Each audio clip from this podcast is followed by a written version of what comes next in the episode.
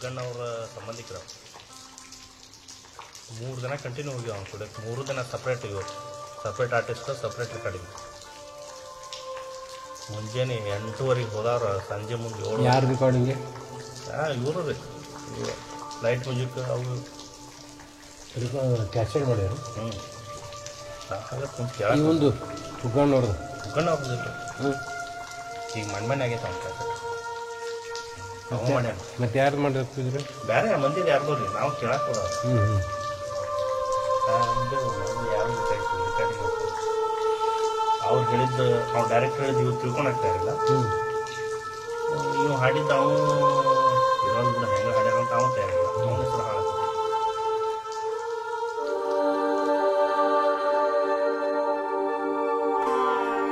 二零零七年一月，印度， 詹西。凌晨五点半，挤上从詹西开往卡朱拉侯的长途汽车。车子开行一小时后，就在路边抛锚了。对汽车硬件故障无能为力的司机，却异常强悍地把满满一车乘客全部都塞进了随后赶来的另一辆同样满满当当的汽车里。用超载来形容车上的拥挤程度，显然是小词儿大用了。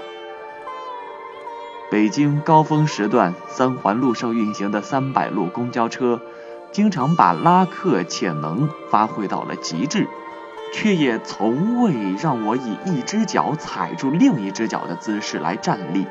随后发现，来自身体前后的压强大小相等，左右相抵，我竟可以克服万有引力漂浮于空中。与车内的拥挤对应的是路面的颠簸两百多公里的路途仿佛一直是在锯齿状的路面上行驶。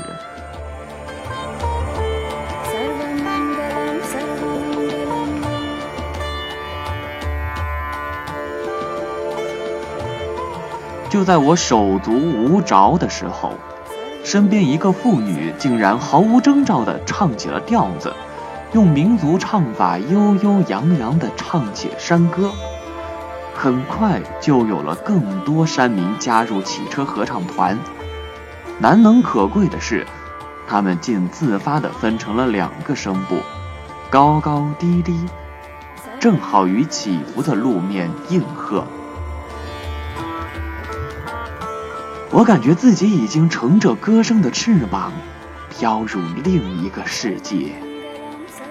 第一次体验了一回从正常人向精神病患者转化的心路历程，是从兴奋到痛苦，到绝望，再到麻木。最后，我发现自己的嘴角边儿竟然挂着一丝微笑。经过一路窒息、一路颠簸、一路疯狂，五个小时后，汽车终于驶入了卡朱拉侯地界。此时，车上山民已下去大半，终于可以顺畅呼吸了。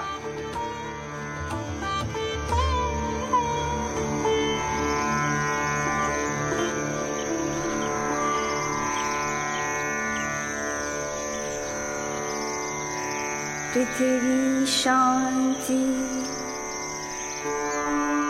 अन्तरिक्ष 记得当时，我还看到一辆豪华旅游巴士与我们这辆破车并肩驰骋。那辆巴士上边，游客从高高在上的窗口俯瞰着我们，一脸死相。虽然他的旅行十分舒适，有宽阔座位、空调制冷、导游讲解， 但我却并不羡慕。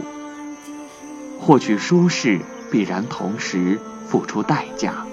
他们的代价有两条：一是旅费昂贵，二是收获廉价。他们看到的只是停车起步间的美丽风土，却无法体味与当地人真实接触的粗鄙人情。不羡慕他们的旅行，是因为不愿意与旅行中的一半珍贵擦肩而过。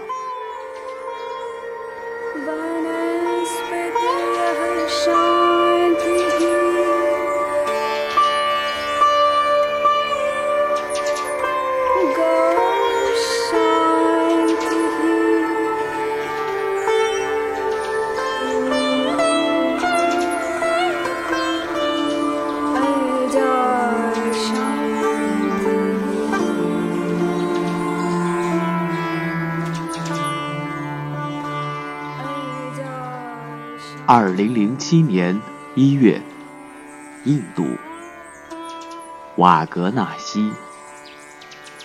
印度有许多条往生途径，除了火葬，还有天葬。在孟买，有一座寂静之塔，死尸被放置于露天塔内，会被无数的鹰隼啄食。也有水葬，尸体直接被放流于江河湖海。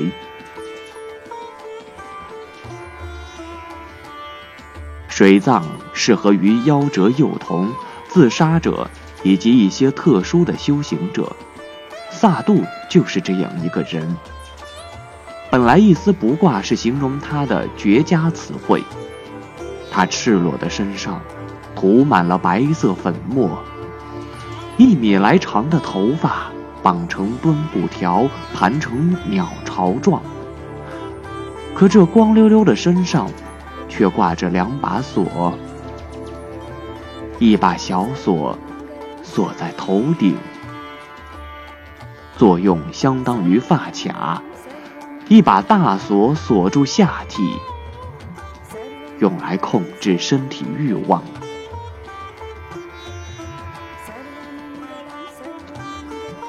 我见到萨杜时，他正和几个游客打扮的人围坐在恒河岸边一座高台之上。其中一个印度人邀请我加入他们，大家都席地而坐，面朝里围成一圈儿。大家很快了解了彼此的身份。坐在萨杜旁边的是从美国离家出走的主妇，浑身带着造型夸张的银质首饰。仿佛贴身丫鬟般，在风中叮铃铃的轻声细语。主妇旁是个女朋克，也来自美国，火红头发画着烟熏妆，哥特风格的黑衣皮裤，露在外面的皮肤，暗示着她患有严重的白癜风，整条手臂呈现骇人的粉白色。在旁边是一位儒雅的中年男士，来自法国，淡金色的头发软软的趴在头上。他说他信奉印度教。法国男人坐在我右侧，我的左边则是刚才邀请我加入的那个印度人，在旁边就是萨杜。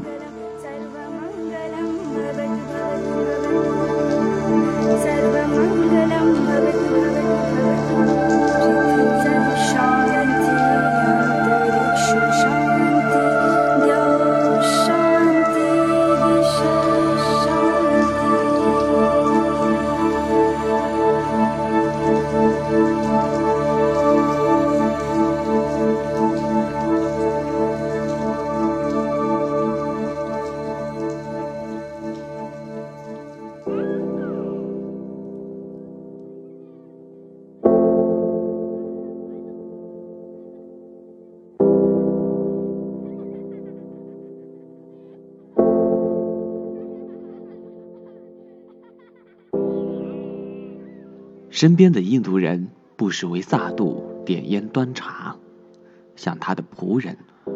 不过很快我就明白了他们之间的真实关系，应该是经纪人和明星的关系。经纪人负责招揽生意，不时有新人加入，扩大着围坐的圈子；而萨杜成为明星的本钱，则是他那赤裸的身体和披挂的信仰外衣。除此之外，他还有三个节目，一个是走秀，萨杜会不时起身，沿高台边缘行走。他用一只手提着挂在下体的大锁，那是为了减轻阴茎和阴囊的负重，从而远处看起来像是展示自己那一残疾的器官。第二是开悟。萨杜走到每个人身后，用手按住其头顶，口中默念经文。我看到只有那个法国男人在虔诚领悟。第三个是抽烟表演，也是萨杜最拿手的。他先把烟丝塞入细长的嘴角，再把烟嘴伸向空气，随后经纪人兼助理就会帮他点着。萨杜像患了哮喘一样，先快速吸个七八下，见烟叶冒出了红光后，再深吸一大口。那口浓烟在他口中被慢慢咀嚼两秒钟，然后他开始剧烈咳嗽。他把嘴巴张得很大很大，仿佛要让别人看清里面的内脏。萨杜从不开口说话，只用眼神和表情完成意愿表达。两个小时，他走秀九次，开悟六次，抽烟六次，每次循环都是以剧烈咳嗽达到高潮。法国男人小声说：“萨杜终身不娶，也无财产，死后尸体直接扔入恒河，活得多么简单快乐，神色间充满着向往。”萨杜。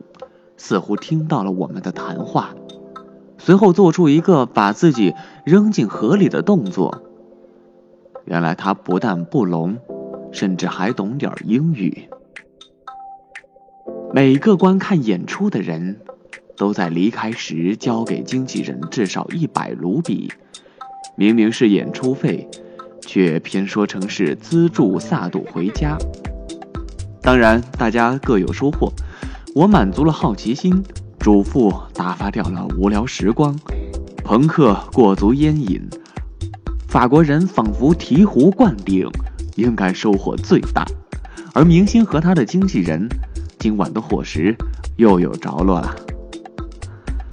相同的地方，相同的人，相同的事情，但是对不同的人施加的影响截然不同。这是别人的旅行无法被复制的原因，也是旅行的魅力所在。